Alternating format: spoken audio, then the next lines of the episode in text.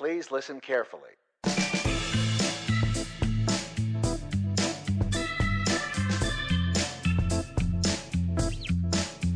And now, live from a commandeered radio tower in None Ya Business, Texas, it's the Assuming Positions Podcast, featuring two guys stuck in the back half of a two-person horse costume, Kevin and Mikey.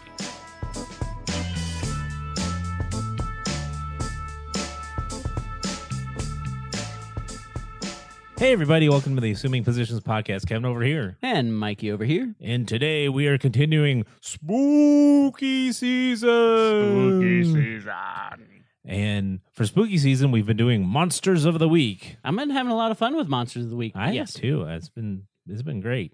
So our monster of this week is a classic. We're kind of doing the classic. We're picking the ones kids dress up as a lot. There you go. So we did werewolves, we did vampires. Yes. And then for the little girls, what do they often dress up as? Witches. Witches. All you need is a pointy hat and a broomstick. Yes. So today we're talking about witches. I did kind of realize we're going through the McDonald's buckets. Do you remember the McDonald's buckets? The McDonald's buckets? For Halloween, you could go like get a McDonald's meal, but they would give it to you in a bucket, and it would either come in like a pumpkin head, a vampire head, a witch head, or I don't know if they did werewolf, but they almost followed that like universal monster line. I see, yes. So, yeah, McDonald's witches. No. So, we always like to start off with the duh, what's a witch? So, I actually went and looked up in the dictionary. Yes. Good old Merriam-Webster. Always reliable. And there's four meanings of the noun witch. So, the first meaning is a person, especially a woman, who is credited with having usually malignant supernatural powers. Okay. I can get behind that. The number two is a practitioner of witchcraft, especially in adherence with a neo-pagan tradition or religion, such as Wicca. Now, we're not talking about you Wiccans. I was going to say, okay. No, my cousin, I love you, cuz. She's a witch. We're not talking about you. We're talking about the fictional witches. Yes, as they exist through history and folklore and media. The third meaning is a mean or ugly old woman, a hag crone. An old hag, the old crone, absolutely. But then what's weird is the fourth meaning is a charming or alluring girl or woman. I think that's the second stage of the old hag. Like once you get your powers elevated, you go from old hag to, oh, you can do a glamour and, you know, sucker people into it. Glamour. But all those fit. When I think of witches, I think of one of those four things. Yeah, for sure. Kind of depending on the time period, but we can get into it. Yeah, so witches practice witchcraft, which is, you know, spells and incantations and magic. And their curses, and yes. And witchcraft is a broad term that varies culturally and societally and thus can be difficult to define with precision. The only thing this makes me think of is that, wasn't there a bit in the new Falcon and Winter Soldier where he's like, he's a sorcerer. He's a warlock. He's a wizard. It's like, well, he doesn't have a hat, so he's the other one. I'm like, we're not getting that specific here. It's just, you know, witch is a woman that has supernatural powers and all that stuff. But we're D&D nerds. We grew up with that stuff. Like, we know what a witch is. We know what a warlock is. We know what a sorceress is. We know what a sorcerer is. But for this argument, we're doing plain old witches. Plain old Halloween broomstick and pointy hat witches, like you said. So women, for some reason, women who can cast spells and have powers, have almost every human society has had them. Yes. And so historically, you can't point to, like we found like kind of where vampires started. We found kind of where werewolves started. Yep. But witches is just like everywhere. I mean, you'd find some tribe on a Pacific island and they would know what a witch was. Very true. So it's... And I guess I'll put one of my hot takes here up front, though. But going back through all this lore and all this history, it does seem like, I mean, to not put too hard of a point on it, but we are talking about, like, super religious times, like early 1400s, early 1500s, right? And we're talking about a time when women were just sort of secondary people. So a lot of witch stories, it's like women coming into power, and it's just women coming into themselves, but they had to explain it off as like, no, she's got supernatural powers. She's laying a curse on us when it's really just like, it's just kind of a woman being a woman, maybe? I don't know. It's hard to go back in that history, but it's kind of funny that you can kind of apply that theme to a lot of these stories. But. Yeah, for sure. I mean, the first written down things about witches are they're in Greek mythology. There you go. You got Hecate, which is like the goddess of so many things, including witchcraft. And then her sometimes depends, you know, Greek mythology depends on who's telling the story. True. Circe is her daughter, who's supposed to be a witch. Yes. Who helps Odysseus and that whole, what are those called? The old epics? Yes.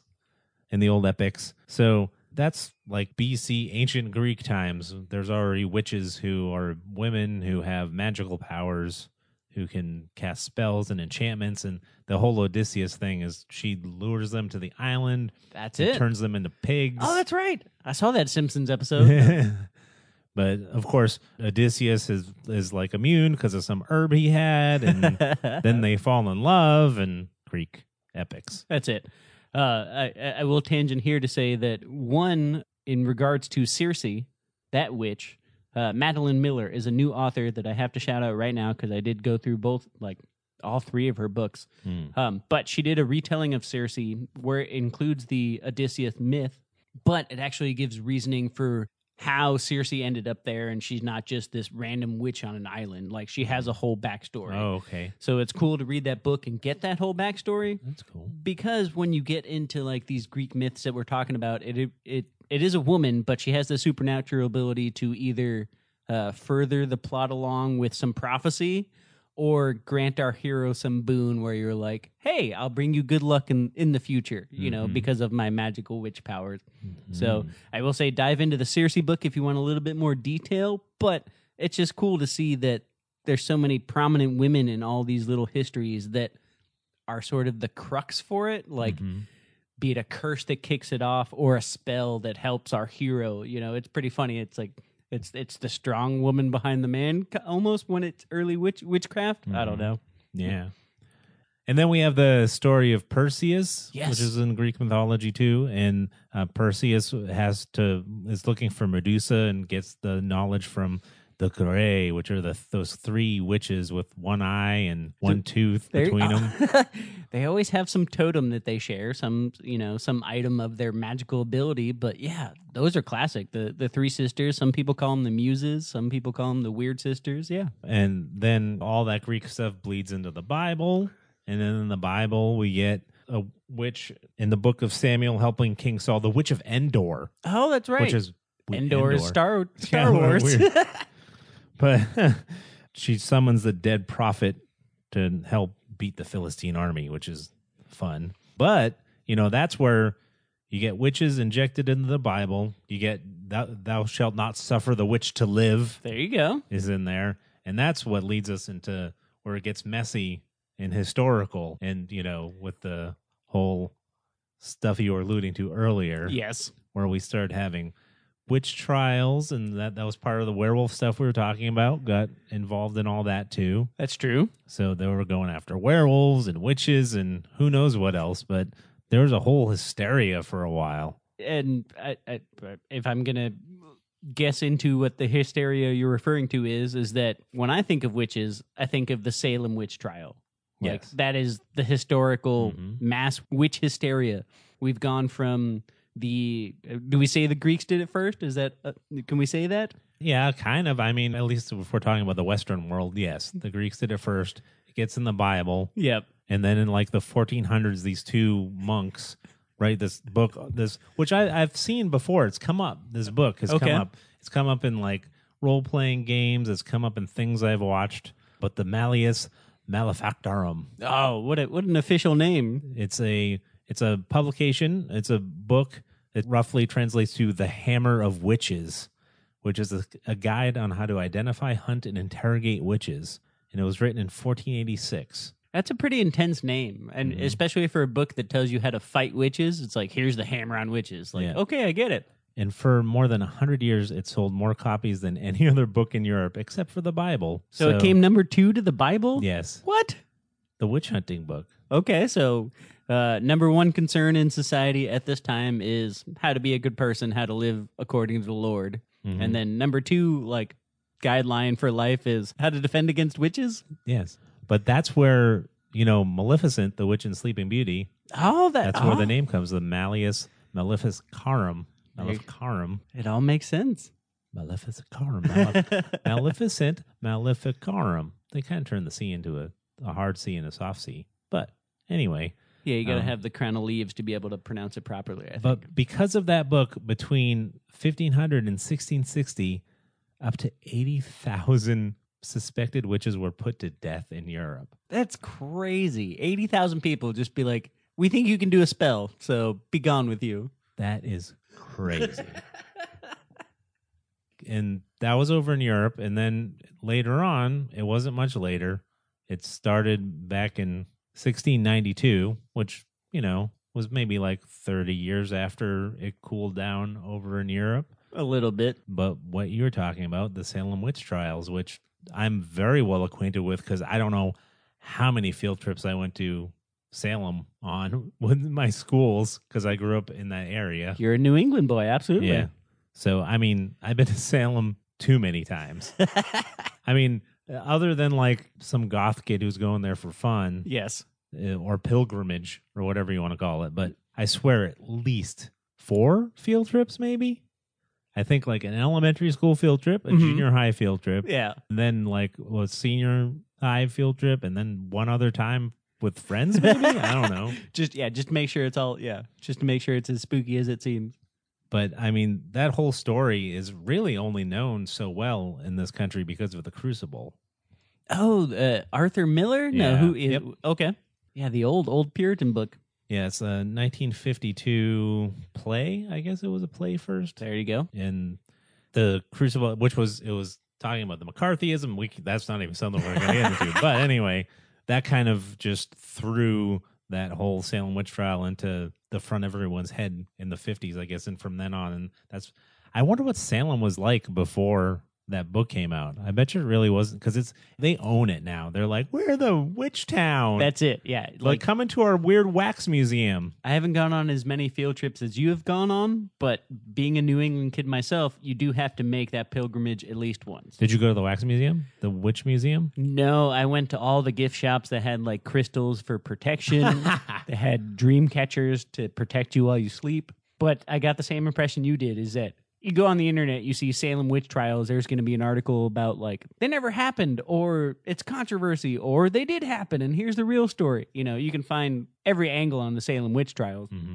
But then you go there, and it's like you're saying, Salem owns it. Mm-hmm. Whether it's true or not, it's like, I mean, you go to the North Pole, you want to see Santa. You go to Salem, you want to see some witches. Yep. And so Salem's going to own up to that a little bit.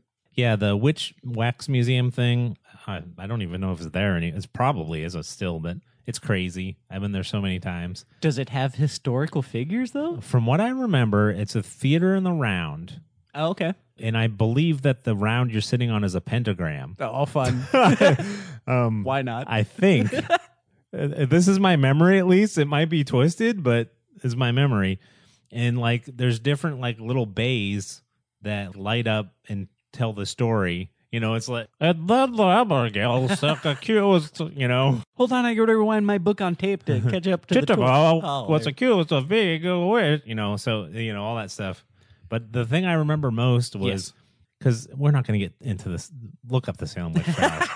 We know there's Tituba and all these kind of things, but the thing I remember most is this guy named Giles Corey who they pressed to death. Yes. Where they put like a board on you and then they start piling rocks on you. They add weight just until you confess or die. And he just kept going, more weight. Oh, that's a baller. And as a kid, when you're seeing like this wax figure, like putting stones on this guy with a door on top of him or whatever. And you know, and then it's just like, and then Giles Corey just kept saying, more weight. More weight.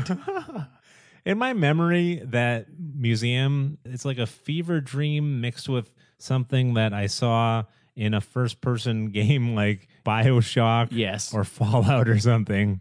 That's what. But to actually go to a museum and get some of those names is pretty crazy because, as far as I know for the Salem witch trials, like you mentioned the name Tibitha, and there's like a Sarah Williams in there. And it's all these names, and it's all hearsay, and it's all these stories and anecdotes about people saying, like, torture me all you want, I won't give in, or torture me and I'll tell you all these names. Yeah. And it's just like, Is it witchcraft? Is it people just being bored in Puritan times? Yeah. Like, what's going on? Is it the mold on their bread? Oh, they ergot? Yeah, yeah, tripping on the root of ergot or something like that. Yeah, it's... No, now that I think about it, I think in Fallout, one of the Fallouts is in around Boston, and I think you can go into that museum.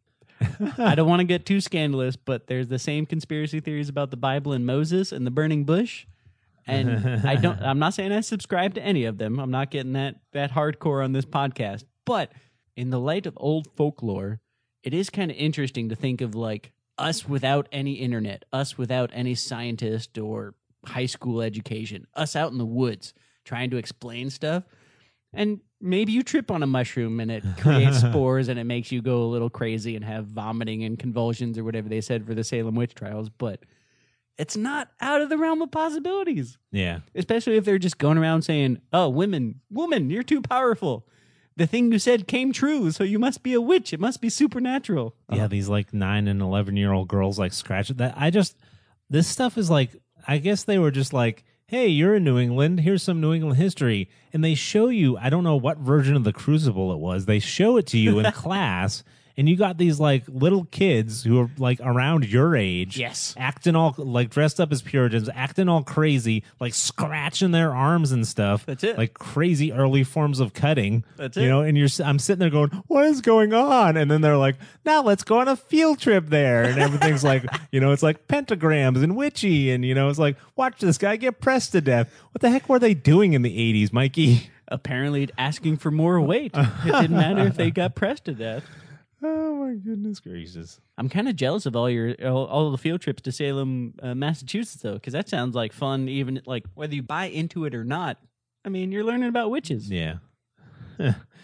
Oh, but that's just the tip of the iceberg. There are so many witches. So many. I mean, this podcast could be like hours if we wanted to talk about all the witches. Yeah, pick the scandalous woman from history that had some controversy, and you could probably talk about her witch story. Right. So.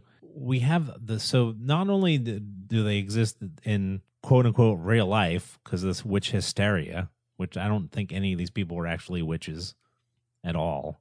I think it was who knows what why all this happened. The poor guy with like one hand missing, Mr. Stumpf, got accused of being a werewolf because there was a wolf running around without a paw. Poor circumstance, yes, or something. You know, so who knows what was going on?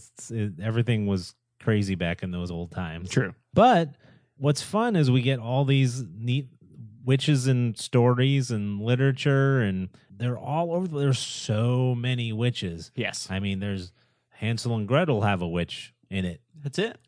She's got the house of candy, and then she's luring them in there so she can eat them. Sleeping Beauty, like we mentioned earlier with Maleficent, that comes from history. Yeah. Then King Arthur, Arthurian legends, Morgan Le Fay, his sometimes sister, sometimes cousins, it depends on what version you're looking at. That's true. She was a witch. That's where you get sorceresses in like Dungeons and Dragons and stuff from, the Arthurian legends. But I'm forever tainted by Monty Python, though, who says that watery tarts going around distributing swords is no basis for a system of government. So I'd love to believe in that tale, but also... am I going to listen to a guy that gets a sword out of a lake? Probably not, but I'm willing to believe. That's funny. One of the most famous sets of witches is from the Scottish play. The only Scottish play I know. I hope I'm right, but... Can we say it? Wait, we're not in a theater. We can say it. If you're in a theater... you can't say it. Go outside. Yes. Don't listen to this. Skip forward about 30 seconds. But in William Shakespeare's Macbeth... there are the three witches, known as the Wayward Sisters, sometimes the Weird Sisters, which go back to the Grey and the Greek mythology. Yeah, yeah. But, I mean, they're famous for the incantation, you know, double bubble, toil and trouble. Yes, and their cauldron. Fire burn and cauldron bubble. Oh, now, you know, it's interesting. Hopefully I didn't curse anything. But, so Macbeth, you're not supposed to say it in a theater. It's supposed to be bad luck. And so they call it the Scottish play in the theater. Because, nobody knows what you're talking about at that point. There's a hilarious Blackadder episode, which has some actors in it. Blackadder with Rowan Atkinson and Hugh Laurie, right? Laurie, yeah. Okay. There's a hilarious Blackadder episode. I think it's Blackadder the third?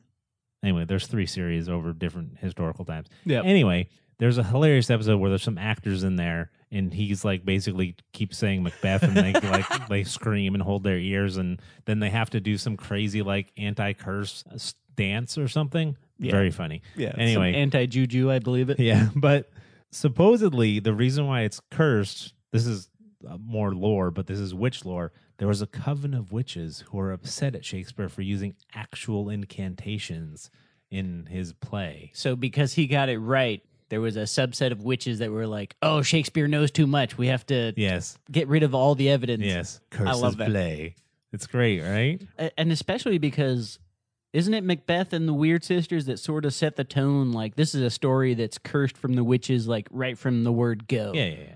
And I mean, we'll see that throughout history. We'll talk about a few of them, but like that's the whole witch's role is like, here's the story, but oh, we lay a curse upon this land. Yeah, it's it's really funny too, because when I was looking at this, I want that to be the reason why Macbeth is cursed. Absolutely. Because, but then there's like, actually, we believe it's because Macbeth was such a popular play that theaters would put it on when they were failing to try and save themselves, and it wouldn't work. And yeah, I'm like, okay. Boring. Yeah. No, a coven of witches. Absolutely. They went and saw the play, and they're like, hey, he knows real spells. We got to put a hit out on this Willie Shakespeare, this Billy Shakes fella. Oh, that's my headcanon for sure. That's way more fun than just, like, I get the logic behind, like, hey, our theater's crumbling, so let's put on Macbeth while it crumbles. But no, it's way cooler to think of like a coven of witches, like, he knows too much. He must be taken down. Witches are like, in so much literature, they're often the go-to bad guy or bad girl, I guess. Go. I mean, all these fairy tales, like we said, Hansel and Gretel and Sleeping Beauty, Snow White even.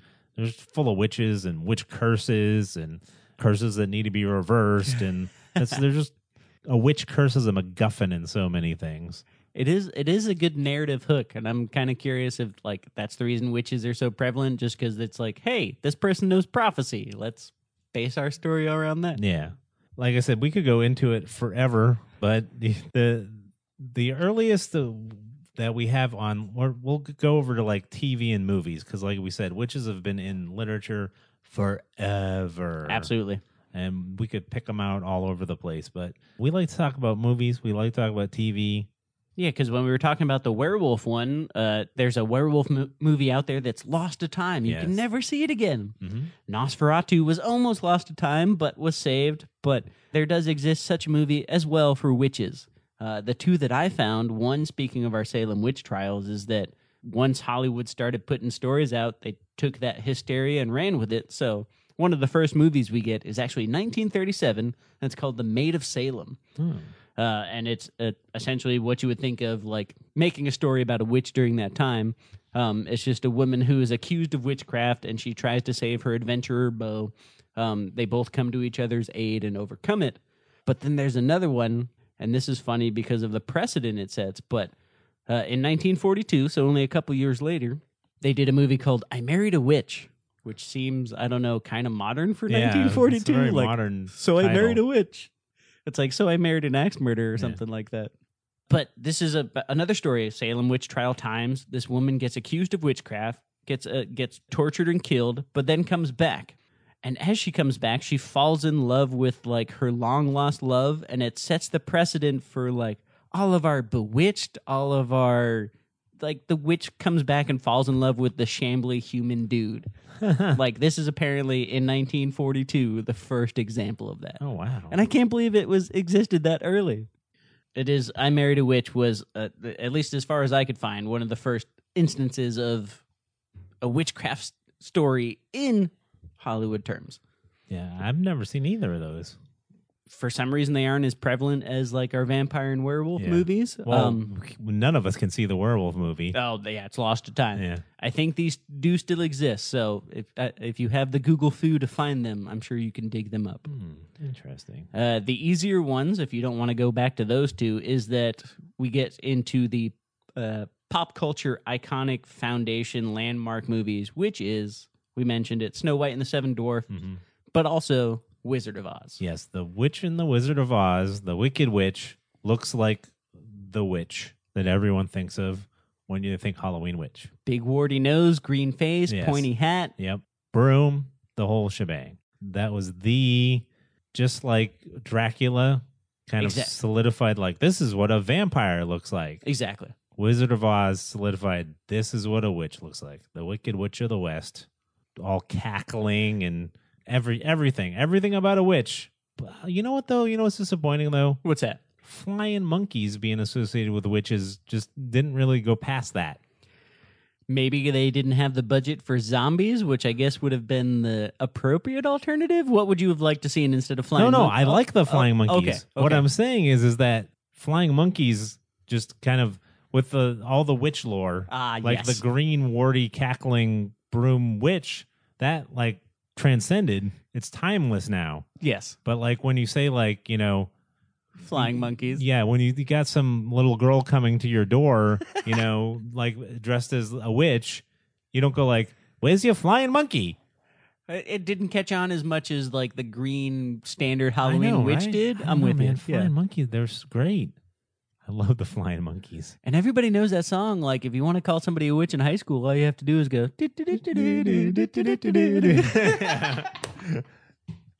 But now, you just made me realize now, like, flying monkeys aren't as easily associated as the Wicked Witch of the West, and I'm with you. I'm kind of upset about that. Yeah, there should be more flying monkeys. Well, I mean, think of all the things in Dracula that are associated with vampires. Absolutely. There's so much of it. The familiars, the bats. Right. Absolutely. So it's interesting. But here is something that did persist, and I think we can credit it to Wizard of Oz, because I had a hard time finding examples of it before this, but... Wizard of Oz, I think, is our first example of a good witch. Yeah. Glinda the Good Witch of the East. Right. Glinda the Good Witch. And of course, sister to the Wicked Witch of the West. And of course, we know that, yes, the Oz were books before there were movies, but come on. The movie made it huge. Yeah, and I don't think I've ever heard a nerd argue like, oh, Wizard of Oz, the book was better. Like, no, you either love Wizard of Oz or you haven't seen it for some reason. I don't know. Well, when Wizard of Oz came out, it like blew the world apart, the movie world, I guess. Absolutely. I mean, the whole going from black and white to Technicolor was like a special effect that, I mean, we don't even think about it, but back then... They didn't see it coming. Yeah, when people were sitting in the theater and that happened, they were like, oh, what? Did they change my eyeballs? What's happening right now? It was a big deal. Absolutely. Around the era that coined the term blockbuster, when people would line up around the block to see the movie. It's true. There's a reason why when you watch A Christmas Story, there's all that Wizard of Oz stuff in there, because it was like the biggest thing of that time. It was a phenomenon. Yeah. So I have to ask you, though, as just a nerd hot take, I guess, do you get behind the concept of a good witch, or based on what we've been talking about with the lore and everything, are witches always supposed to be evil? Well, no, I mean... Do you have a preference either way? I don't have a preference either way. I mean, like we said, we're old D&D nerds from way back, and I really like alignments and playing with alignments. Go. And so basically... A magic user, they're just called a magic user, and then you can slot, like you said, you can slot them into sorcerer, sorceress, witch, warlock, you know, and it's almost like, to me, in my mind, it's almost like, yeah, you can say you're a witch, but to me, you're just really just a magic user. Because to me... Yeah, no, I get you. Know, yeah, but I'm fine with witches being good, or like just, I'm fine with there being good vampires too sometimes. There you go. You know, and werewolves being either way and stuff. It makes it more interesting. I am for it more so because, like, I don't know. I guess the easy bet would to say that I'm against good witches because, like, I already expressed my problems with werewolves that can transform at will, you know? No good. A vampire that's all counted up and has a castle and is living the easy life, kind of don't like it. But with witchcraft... I do think the concept of a good witch elevates it past, like, just a woman that's coming into her own, like I mentioned earlier, and it gets into, like, we've talked about this with Falcon and Winter Soldier, WandaVision, speaking of witchcraft, this is Marvel doing witchcraft right, but it brings in this concept that it's power, and it elevates the person, you know, if you're a good person, then, hey, you get good power. If you're a bad person, then you're probably going to turn into a supervillain, but...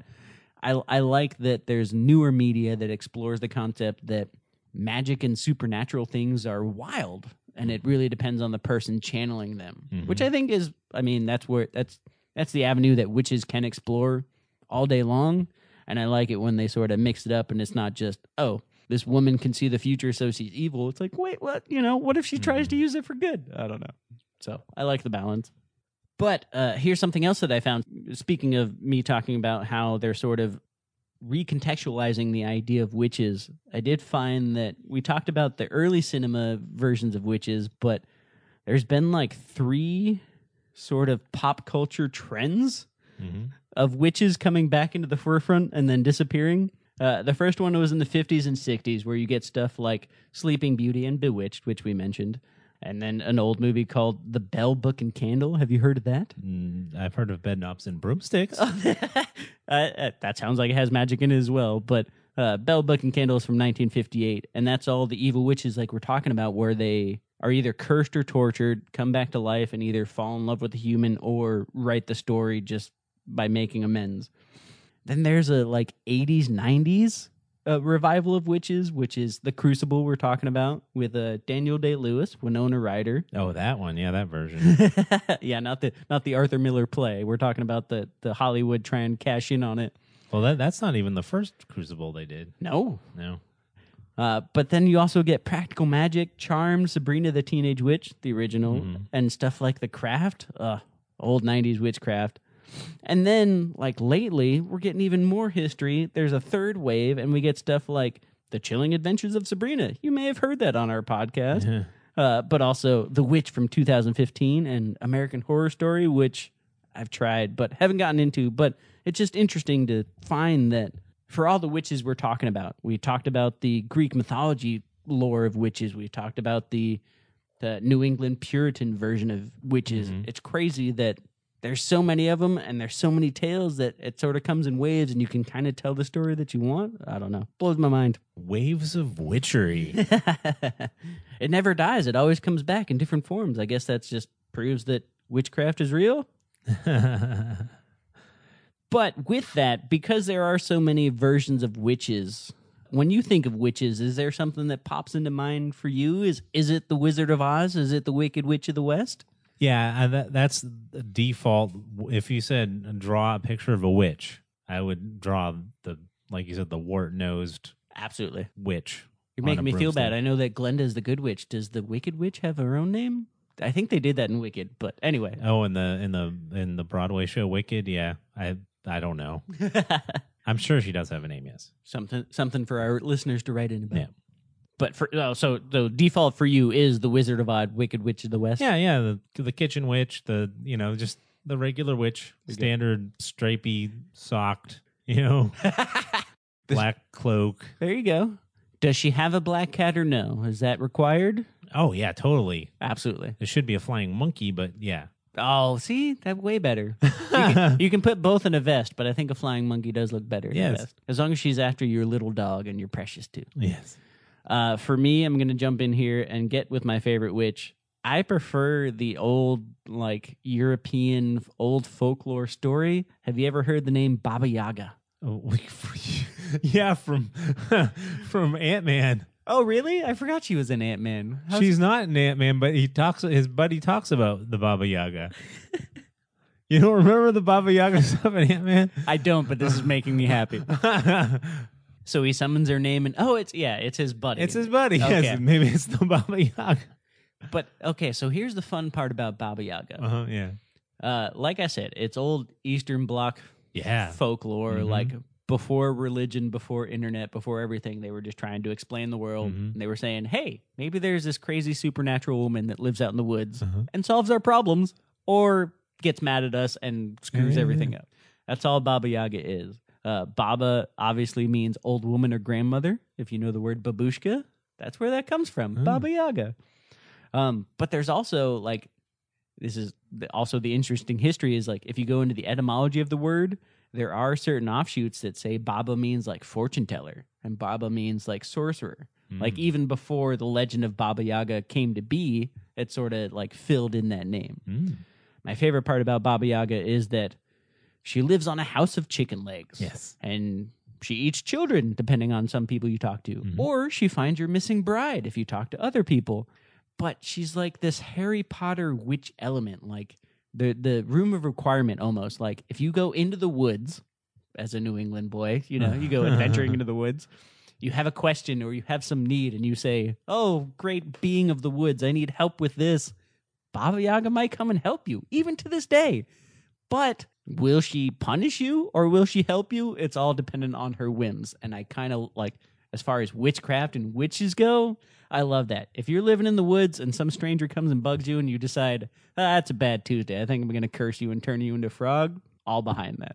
There's a, you need to look this up. Do you know there's a Mystery Science Theater 3000? No! That is a like a Russian movie from the Soviet Union. Okay. That's a fairy tale. And Baba Yaga's in it, like with the house with chicken legs. That's perfect. And the whole deal, because it's a whole like Russian fairy tale. Do you remember if she helps out or messes things up? I don't remember.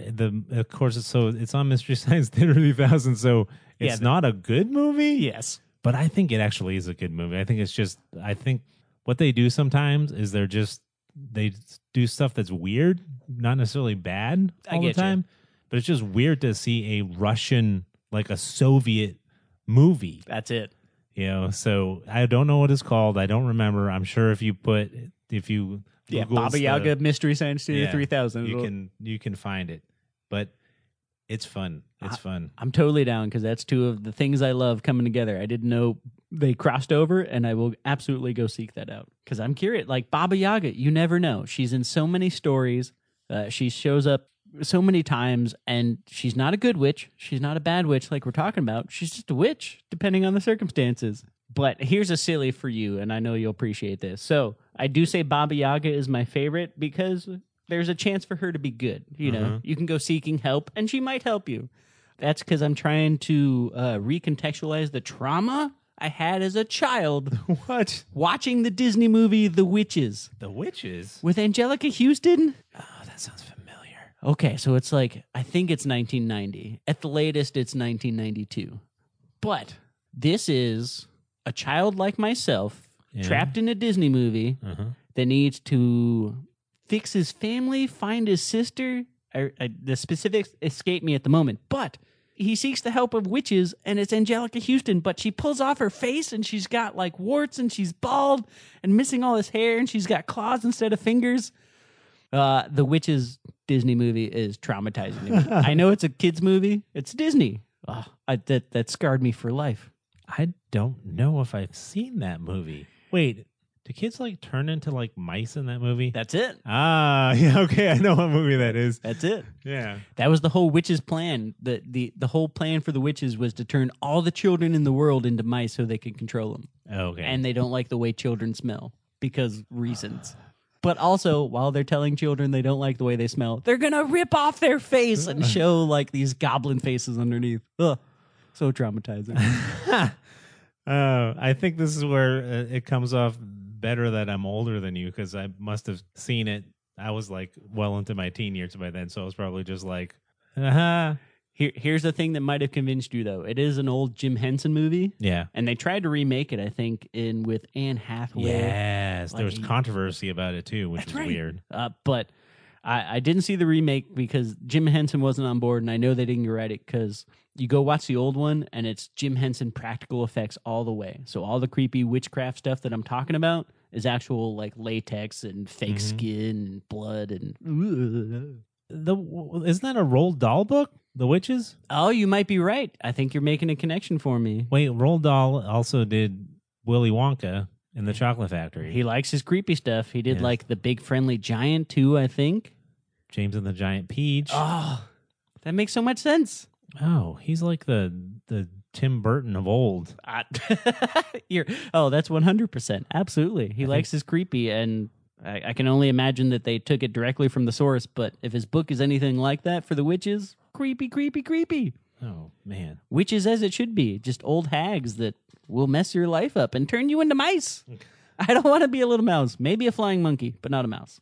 So you don't like the witches from Witches. We know you like Baba Yaga. What are some of your other favorite witches, Mikey? Favorite witches? Well, as far as, like, we kind of hinted on it a little bit earlier, but as far as the reason for a female to be a witch and dealing with the power, I do have to give a shout out to my girl Willow from Buffy the Vampire Slayer. It's a constant on this podcast for me, but one of the reasons it is a constant is because they handle witchcraft really well. Mm-hmm. Willow starts off as this character that says, hey, I can read these books and I can learn spells and I can help people out. I can help my friends. I can be part of the Scooby Gang with the wonderful help of magic. But then a couple seasons later, it's like, maybe magic isn't all you thought it would be. And it's wild. And it kind of depends on the person using it. Mm-hmm. And so they explore that. There is a Dark Willow arc. Oh, yeah. I'm not going to spoil anything because it's fantastically done. It is. But... And she looked great. I mean... Oh, yes. She gets all gothed out. So, of course, yeah, she looks great. Sorry. But I bring up Willow because they show both sides of it as far as witchcraft goes. And there's a couple others that have done that, but that was the first I remember. So Buffy gets a shout-out for that, for just writing it extremely well. Side note, Mikey, I was with one of my sons and we were bored. We didn't know what to watch. Yes. And we're on Hulu. And I was like, you want to watch the first episode of Buffy the Vampire Slayer? Oh. And we put it on. And when Charisma Carpenter showed up, yes, he goes, how old is she? Oh, she's in high school. Stop asking questions. And then I was like, then he like looked it up. I was like, that's Charisma Carpenter. He looked up. He's like, she's 27. Hey man, he is the age that they're supposed to be. I get it. But he's also from a generation that doesn't understand that in the 80s and 90s there weren't high schoolers that could act. Those didn't exist yet. It didn't seem that way, no. So they had to get college kids to pretend to be high school kids. Now they're all phenoms now, like your sons are phenoms as well, so shout out to them for being stage ready at 12. But it was different times. We had to deal with it, be like, you look like you could be 18. Oh, you're 28. Don't tell anybody. I know. It was just really funny. It means he's a sharp kid. What I think it is like none of the girls at my school look like that. I mean, come on. Charisma Carpenter in the first episode of Buffy. It's Sarah Michelle Gellar. House and Hannigan. None of them. Yeah, none of them were under 18. That's it. At all, even close. But I've been talking about my favorite witches. Tell me some of your favorite witches. Man, I have quite a few favorite witches, but what really, I mean, the whole gang in Harry Potter, they're all witches, technically. Technically, yes. And they're a fun group. I read the books when they were, like, new-ish. Uh-huh. So I'm not trying to be like, I was on board with, I mean, it was a thing. People were like, there's these young adult books that are pretty good. But I read them before the movies came out. I went to a midnight release for like a midnight book release party for like the sixth book. Yeah. So it was definitely a thing. Yeah, it was a thing. And then the movies were well done too. It's one of the few, in my opinion, I know there's a lot of people who have problems, but in my opinion, it's one of the few things where the books and the movies stand together well. Yes. I'm not saying they're perfect adaptations. I'm just saying that both things are good. Yeah, you can enjoy them as they're on their own merits, for sure. So, in speaking of both things that are good, two of my favorite witches are both Sabrinas. Oh, okay. Both TV Sabrinas. The TV Sabrina that Melissa Joan Hart was in the sitcom, because Melissa Joan Hart's a contemporary of mine. She's pretty much exactly my age. Oh, that's true. Okay. When you're in college and it's like, wow, this is a good looking. What's this? What's this about? You know? Yeah. It's like, and it was like, I'll watch this. I don't mind. But it wasn't a bad show at all. I mean, it's campy and it's very 90s. Very much so. And it's kind of funny that I remember watching one of the episodes with some of my kids and they're like, is this a Disney show? And I'm like, this is what Disney shows are based on. Yeah. Because that show was earlier and it was a network show. Yep. But it has that same kind of structure of like the early 2000s Disney shows that my kids grew up with. I believe it. It's the same kind of like, this is how you make a multi-cam sitcom. Like Wizards of Waverly Place and Even Stevens, all those shows. Exactly. Yeah. So, and, they got the animatronic cat and one of my favorite comedians at Caroline Ray's, I went and saw her like do stand up at the Improv. Yeah, I love her. Was this during her Sabrina time? Yeah, I think so, because that show was on for a long time. So I think it was actually. Nice. Okay. And then the current Sabrina, Kiernan Shipka's version, the chilling Sabrina. That show's great. We've talked about it tons on this podcast, so we won't really bore you anymore, go back and listen to the old episodes. We did a whole breakdown. But even though Netflix... Netflix. Let stuff finish, Netflix. Good. Anyway. But I'm with you. As far as well-written witches go, the new Chilling Adventures of Sabrina... They have lore in there. They have rules for it. They have Hecate, the stuff we talked about. Hecate, Circe, where they talk about all that stuff. They have literally the Weird Sisters in it, 3 of them. And they pull from all the tropes and stuff in a really fun way. And then one of the ultimate witches to me, this is like after school. I was an 80s latchkey kid. You'd come home. You'd put on the TV, and they were showing reruns of stuff while you waited for your parents to get home. Absolutely. And one of the reruns that I loved was Bewitched. I wish I could wrinkle my nose and have it make a sound right now.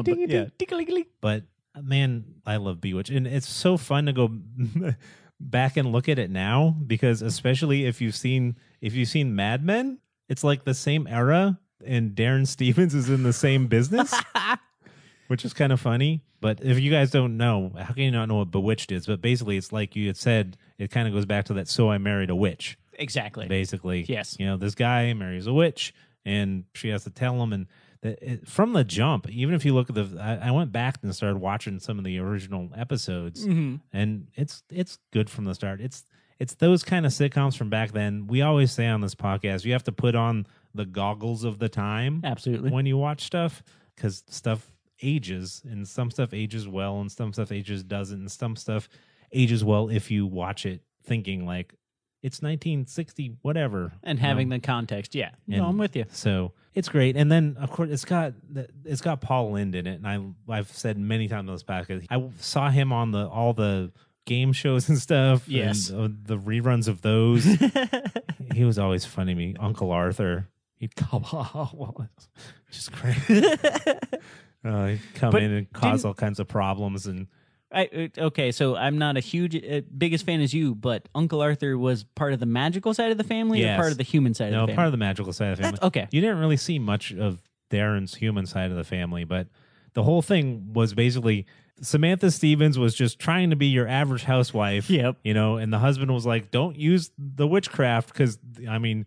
The weird subcontext of it is like a lot of people look at it and they're like, oh, it's the oppression of the housewife. But the weird subcontext to me always was like, she's going to get burned at the stake if anyone finds out. That's it. That's kind of what... She has supernatural powers. Know, right? She can't be discovered. He's doing just as much a part as she is. But it always happens it's a situation comedy. So the situation is always either one of her relatives does something that causes a problem at his work. It's always something to do with he's got a big presentation to make to this big person that they're making an ad campaign for. The boss is coming over for dinner. The boss is coming over for dinner. Yes. They actually did that in WandaVision. Yes. So WandaVision had a very huge nod to Bewitched. Part of my pedantic nerdness does want to go back and see how many Bewitched episodes could be solved if she hadn't been witchy like in the first act, know, like how many of the situational comedies are a result of just magic gone wrong. And I'm sure it's most of them, which is great, but also kind of hilarious that it's the writing point. Be like, oh, she's a witch and she made something go screwy.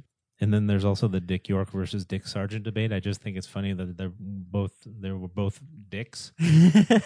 But not in real life. But no, Richards. They're both Richards. And, you know, it's...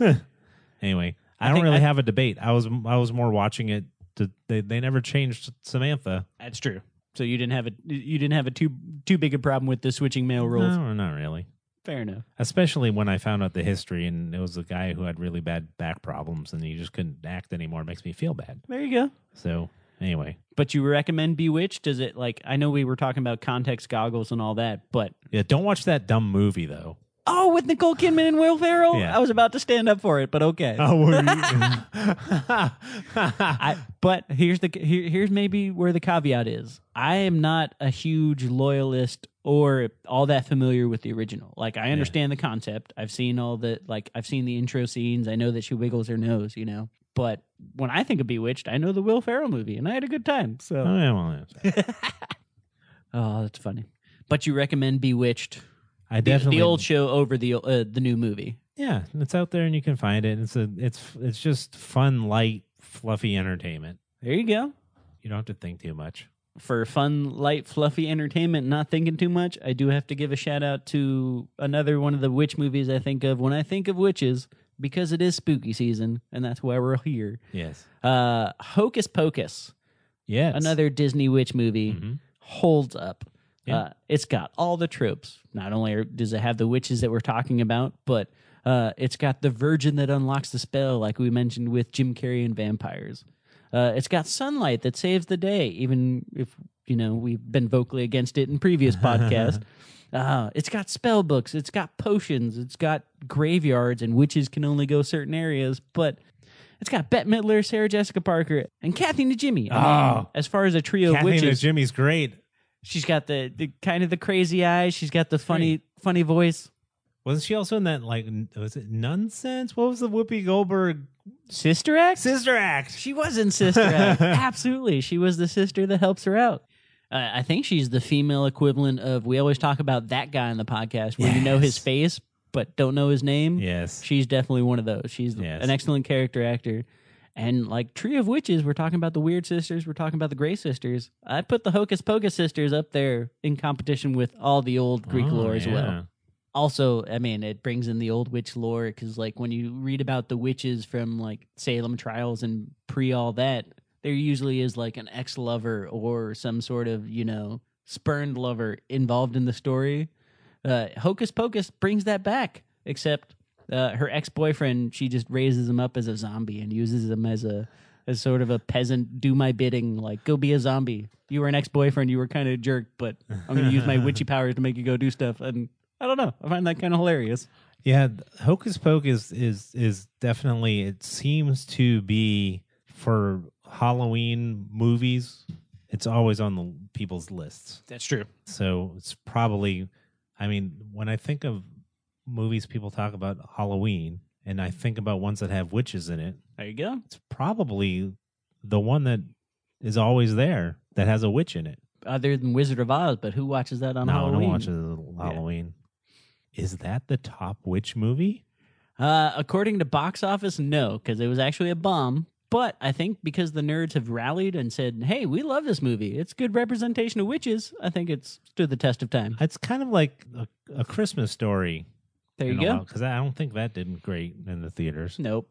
So, but once started people getting BB guns and stocking leg lamps, they were like, hey. So speaking of witch movies, I want to get some of your hot takes. Yes. So when I think, what's a witch movie? You know, because when you think, what's a vampire movie? Dracula. And, you know, it goes to, you know, what's a werewolf movie? You got Werewolf in London. Yes. What's a witch movie? Like you said, what are we thinking of? Hocus Pocus comes to mind. That's it. And then also, there was a really famous one, and I want to get your take on this. Okay. What did you think about the Blair Witch stuff when that came out? Do you hate it because it... I know a lot of people hate it because they hate The Real World on MTV. Yes. It created a genre that went way too far. Shaky cam, first person, like that was the start of those type of horror movies, yeah. Or can you appreciate the fact that it did that? Put to the test right now, I have two opinions, and you can tell me which one's official. The Blair Witch Project never features a witch, ever. Mm-hmm. So, on that basis alone, bad witch movie, because there's no actual witch. Mm-hmm. But I was in high school when this movie came out, and I was shown it to a high school film teacher that actually had like a VHS copy of it and said, hey, this is a found movie. So like, I don't know if this was on purpose or part of some PR campaign that I had no idea about, but I bought into Blair Witch Project hook, line, and sinker when it first crossed my eyeballs. So I was like, this is the coolest thing ever. This is real. I live in New England. This weird stuff is happening in New England. I know those trees. I've like it hit all the notes for me, and I fell for it. So I do have a soft spot in my heart for Blair Witch Project, but doesn't have a witch. So also thumbs down. I don't know. What about you? Did you see Blair Witch Project? I did, but I'm not much of a horror movie guy anyway. Yep. So I was like, okay, this is interesting. I thought it was interesting. Mm-hmm. I mean, you know how I am with OG stuff. Yes. And no matter how good or bad an original is, if it starts something, I give it props. Especially, I mean, because you set it up first, but like everybody copied Blair Witch after it came out. So they must have done something right. Yeah. I'm totally with you. But I will say, here's my one last recommendation, because we are talking about the Blair Witch. If you want New England sort of in the woods witchy horror that actually has a witch, you can skip the Blair Witch Project. Watch the highlights on YouTube. But that's it. Oh no, it's some dude standing in the corner. Ooh, creepy. It's weird to say that's a spoiler alert for the end of the movie, but it's its own thing. Instead, I will suggest that you go watch from 2015. It's just a movie called The Witch, which is a clever title, but it's also, they kind of hipsterized it. It's spelled with two V's instead of a W. Oh. So it's The Vivitch. But like my Baba Yaga that I shouted out, like the old folklore that we mentioned at the head of the episode, The Witch is a movie that deals with this Puritan family, kind of Salem witch trial times, as they're experiencing weird things happening while they're trying to build a homestead in the woods of New England. You've been to Salem. You've been to those woods. Just walking around, it's creepy. Oh, yeah, yeah. If people start disappearing for... It could be natural reasons. Maybe a wolf got them. You know, we talked about that in previous episodes. Could happen. But when stuff like that's happening and you don't have things around to tell you, like, what's the rule of the world, you start blaming the supernatural. And this movie does a really good job of sort of exploiting that idea of it could be just people not having enough information, or if they're sort of the devout, like, heretic type, you might start thinking it's witches and crazy magic, and or it could be a black goat named Philip the Black. Oh. Half the reason I love this movie is because there's a goat in it, and his name is Philip the Black, and it's so random, and it's a cool part of this movie. So watch it for the goat. I've never seen that. I gotta look that up. It's a slow burn. It was a sort of it's the start of the A24 movie series. So people have talked about Midsummer, and people have talked about Hereditary. This is sort of the start of that. It gets into it, sets the trend, worth your time. Cool. Yes. Well, like we said, there's so much witch lore. There's so much stuff about witches. We could talk about them forever. Forever. So we know we probably didn't talk about some of your favorite witch stuff. So, hey, tell us. Yes. Hit us up. Send us a Gmail, assumingpositions@gmail.com. Go to our socials, @AssumingPod on Facebook, Instagram, or Twitter, and say, hey, what about this witch? What about that witch? I love this witch. I don't like that. Why'd you bring up Blair Witch? Because it has witch in it? Yes. Why didn't you talk about The Witcher? Because it has witch in it, but it's not a witch. No witches. No. It's just witchery. We want to know what your favorite witches is, so let us know. Every week, I ask Mikey if someone's going to send us a Gmail at assumingpositions@gmail.com. How do you want them to format it? And it's usually in something that has to do with our show. So, and this week is easy because we're talking about witches. We're talking about the Weird Sisters. They have a cauldron, and they speak in rhyme, and they say the thing they want in the universe. They put it in couplets, and they stir that cauldron, and they say, boil, boil, trouble and toil. All I want you to do is put a curse in an email, make it rhyme, and send it to us. Mike, he's telling you to curse our podcast. Okay. Yeah. No, we don't want curses. We want the good spells. That too. This is where we actually want to talk about the Wiccans and the good witches. Send us some good spells. Oh, absolutely. Bless the podcast. That's it. The spring renewal, the circle of continuity. Let's bring some Gaia into this and all that stuff. There you go. Do that. So, but we want to thank you guys so much for listening. We hope you guys have a great week, and we'll be back next week with something else spooky. Spooky season. So thanks for listening. We also want to thank that guy Brad for announcing, Not Scott Productions for equipment, Jazzar for music, and we hope you guys have a spooky week. And your little dog, too.